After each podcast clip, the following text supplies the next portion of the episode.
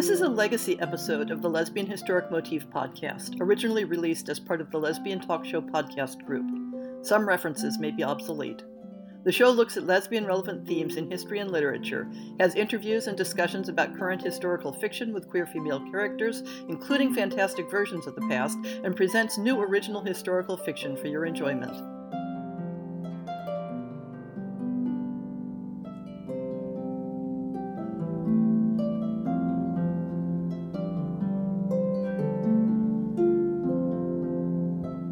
One of the bright spots in the history of lesbian desire in history and literature is the ancient Greek poet Sappho. When you think about the erasure of women from history, and the even greater erasure of queer sexuality, it's so amazing that we have an icon like Sappho, whose presence and genius were so powerful that they could only be dimmed and distorted and not entirely erased. I like to try to do some sort of special feature in the Lesbian Historic Motif Project to celebrate Pride Month. This time, I've been covering several books about Sappho from my to do list, and have bracketed the month with two special podcasts. The first one was about the historic Sappho and the beginnings of the myths that ancient Greek and Roman writers created about her. This time, we'll look at the legacy of Sappho from the Middle Ages up through the 19th century, the various images people had of her, how people used her as a symbol, and the way those images affected how her poetry was translated into everyday languages, and how poets used her themes and imagery in their own work. Sappho lived in the 7th century BC, and it's a testament to her reputation among other classical writers that we know anything about her at all. Early references to her works indicate that her poetry was collected into eight volumes, representing perhaps 10,000 lines of verse, of which 650 lines survive. That's a small fraction, even considering that new fragments of her poetry are still being discovered today.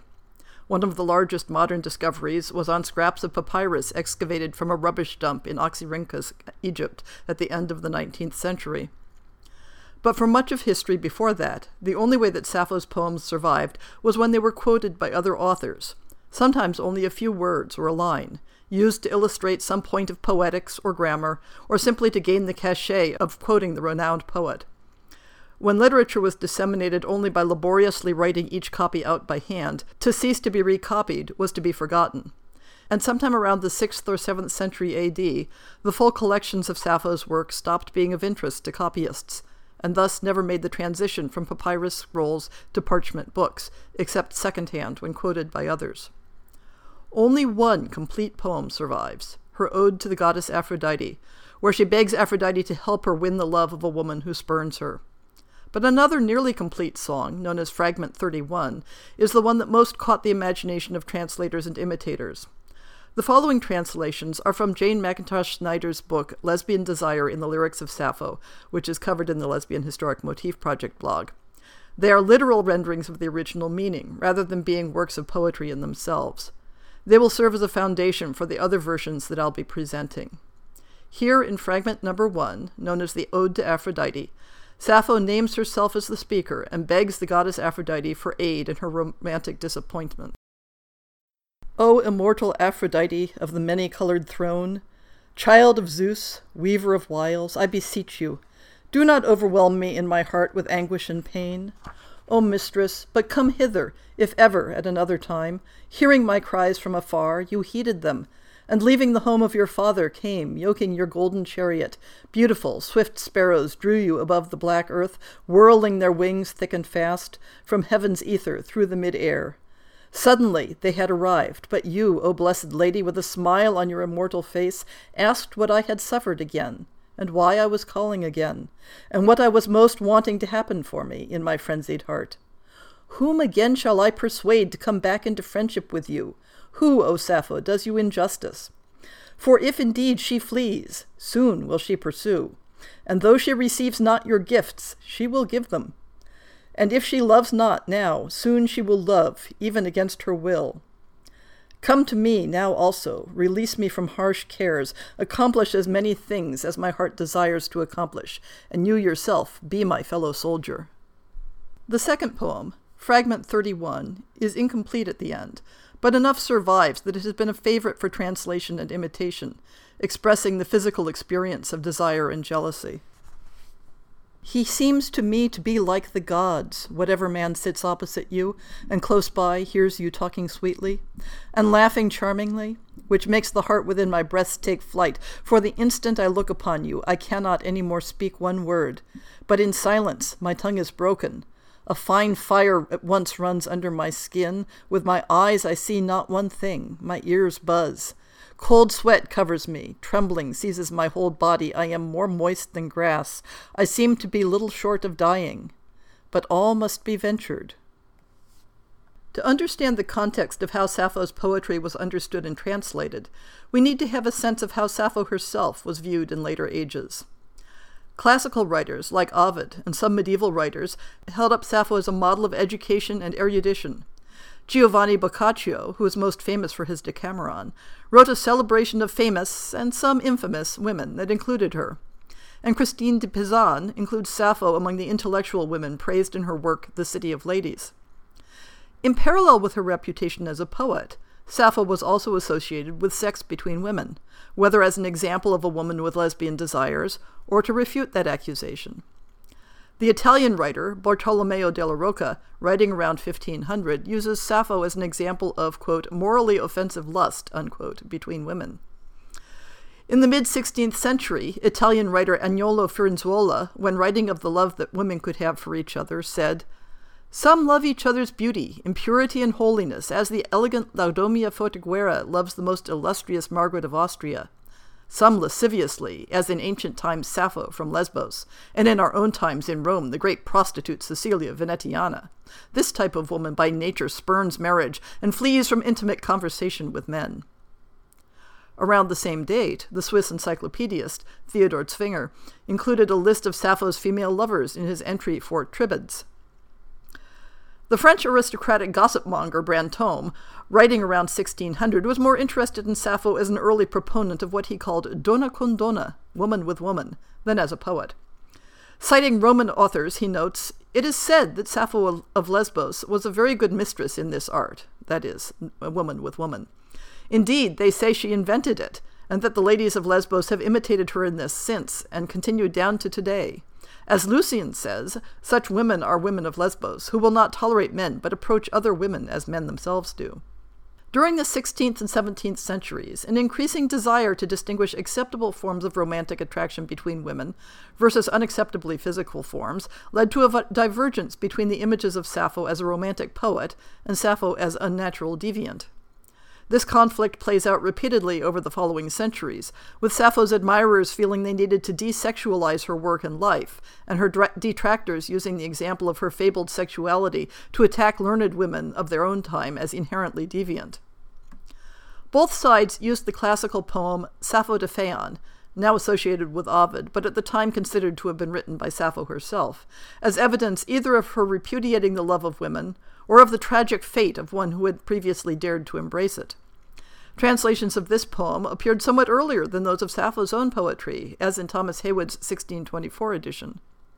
Some responded to the conflict between the poetic and sexual Sapphos by inventing a second Sappho to whom the objectionable material could be attributed.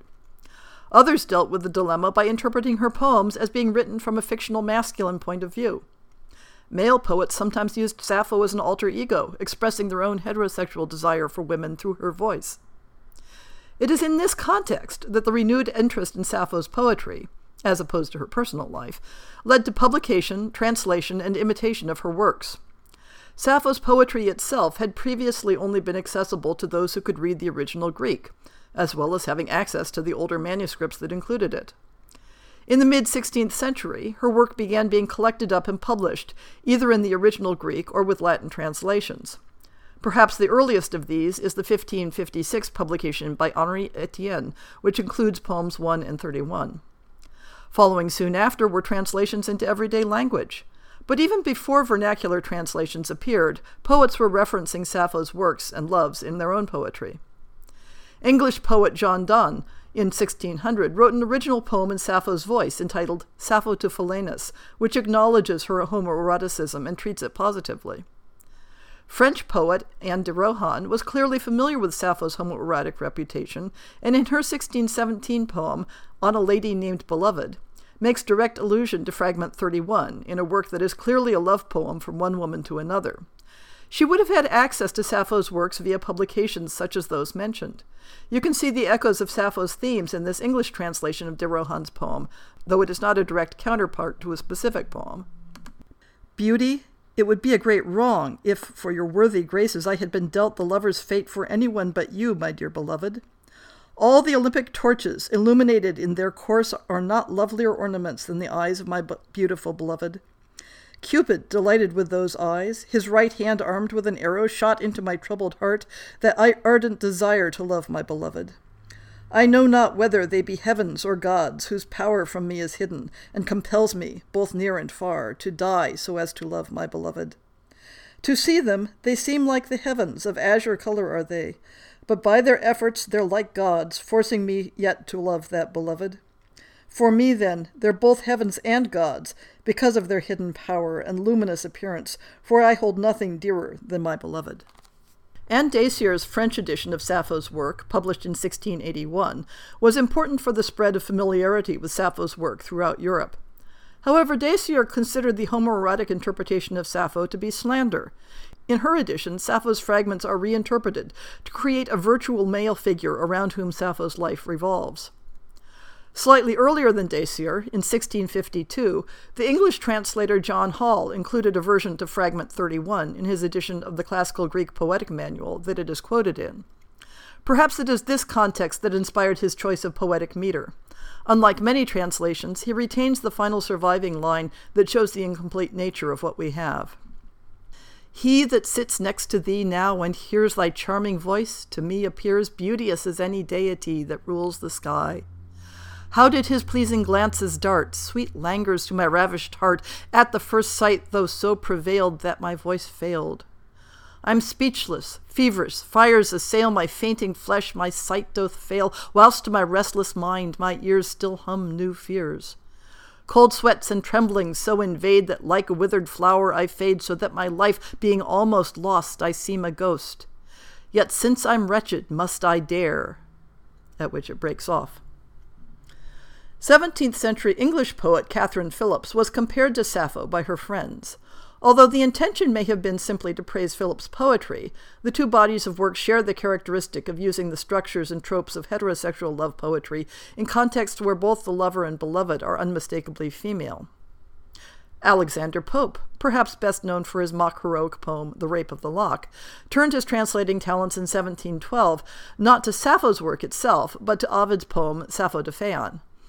Unlike some other translations of this work, Pope's version includes the acknowledgement that Sappho did originally love women, a topic that others had simply glossed over in translating the poem, turning Sappho entirely heterosexual.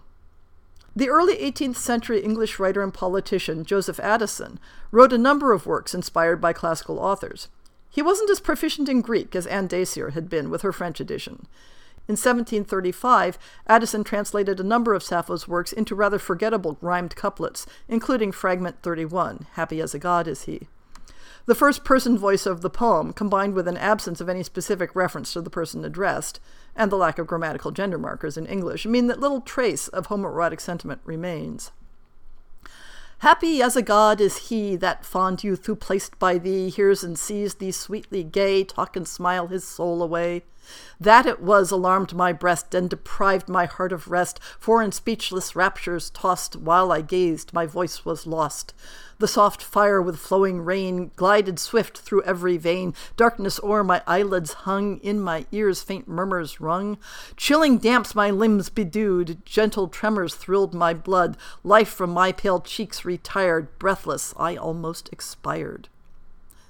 Somewhat more poetic, if less faithful, versions were produced by Ambrose Philips in 1748, including the hymn to Aphrodite, fragment number 1, and fragment 31. In the first, Philips had changed the gender of Sappho's beloved to male. O Venus, beauty of the skies, to whom a thousand temples rise, gaily false in gentle smiles, full of love perplexing wiles, O goddess, from my heart remove the wasting cares and pains of love. If ever thou hast kindly heard a song in soft distress preferred, propitious to my tuneful vow, O gentle goddess, hear me now, descend, thou bright immortal guest, in all thy radiant charms confessed.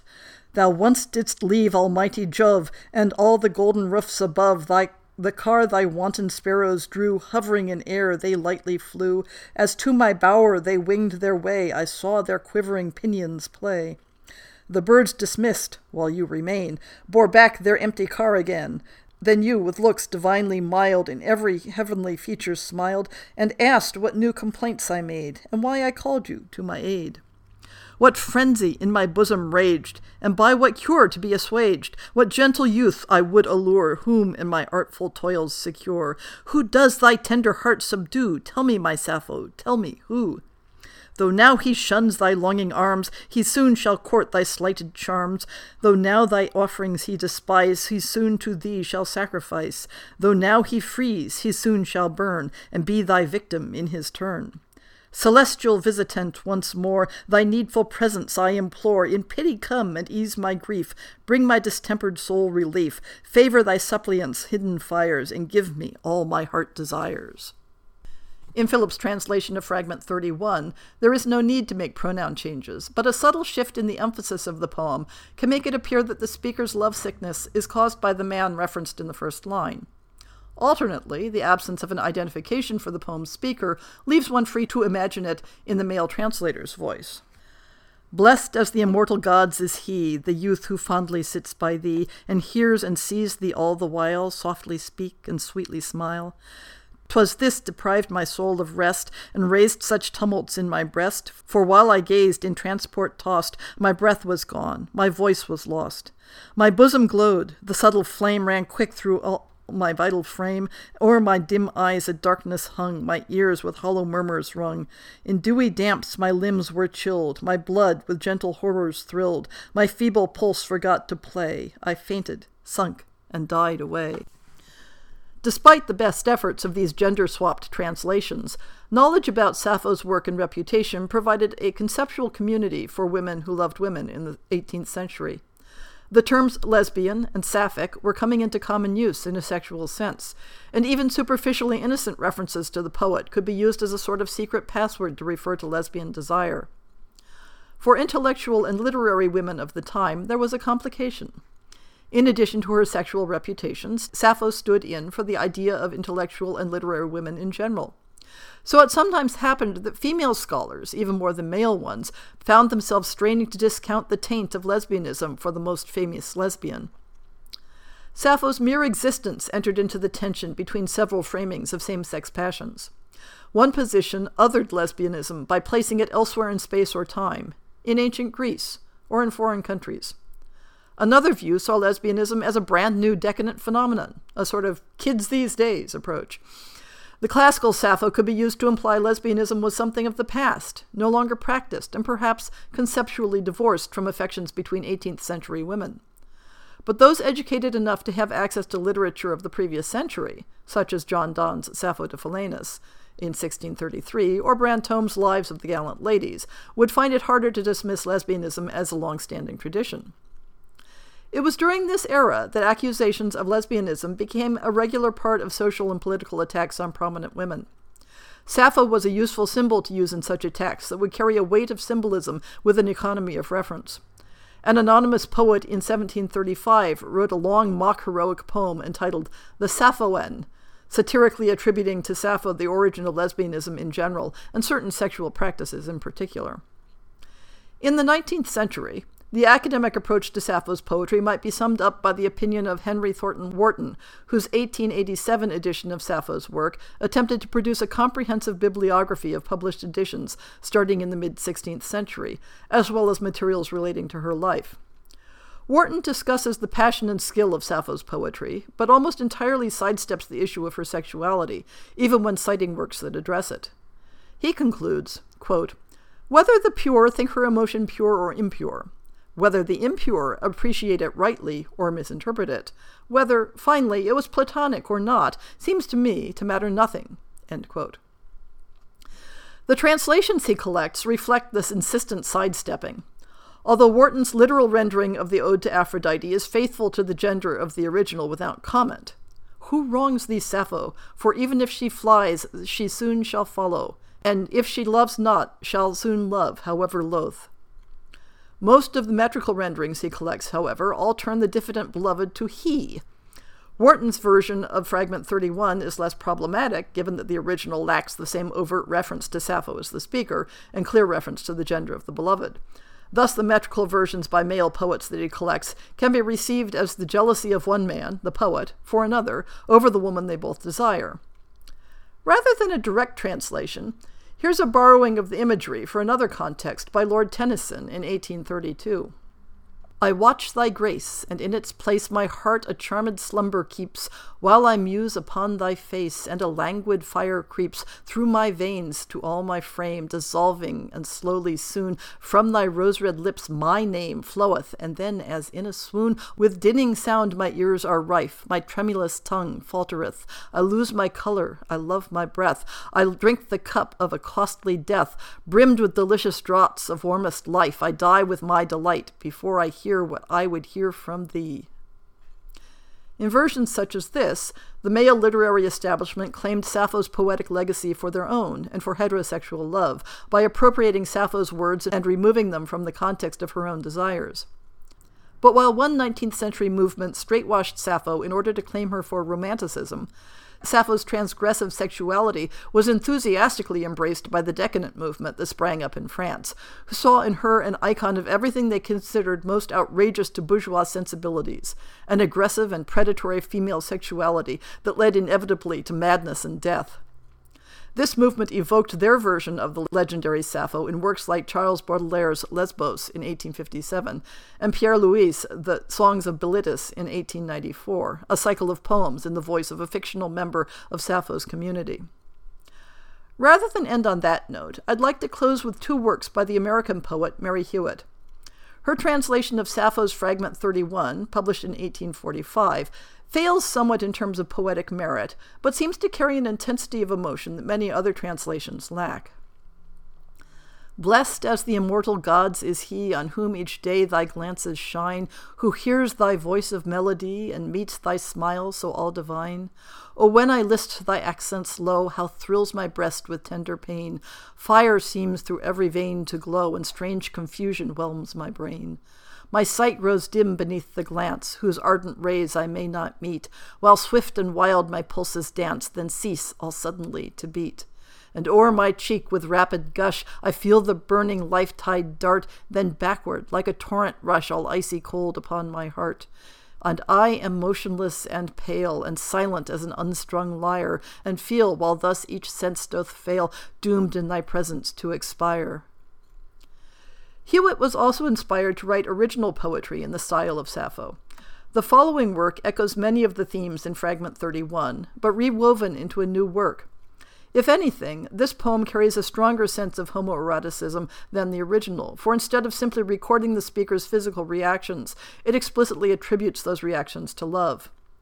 When I looked for further information on Hewitt, I wouldn't have been surprised to discover her among the literary lifelong spinsters who formed the backbone of the romantic friendship phenomenon. Alas, Hewitt was twice married to men, so my fantasies were shattered. But then so were many of the women of this time who wrote of their strong emotional bonds to other women. This poem suggests that at the very least, she would have understood such desires. If to repeat thy name when none may hear me, to find thy thought with all my thoughts inwove, to languish where thou'rt not, to sigh when near thee, oh, if this be to love thee, I do love. If when thou utterest low words of greeting, to feel through every vein the torrent pour, then back again, the hot tide swift retreating, leave me all powerless, silent as before, if to list breathless to thine accents failing, almost to pain upon my eager ear, and fondly when alone to be recalling the words that I would die again to hear? If at thy glance my heart, all strength forsaking, pant in my breast as pants the frighted doves, if to think on thee ever, sleeping, waking, oh, if this be to love thee, I do love.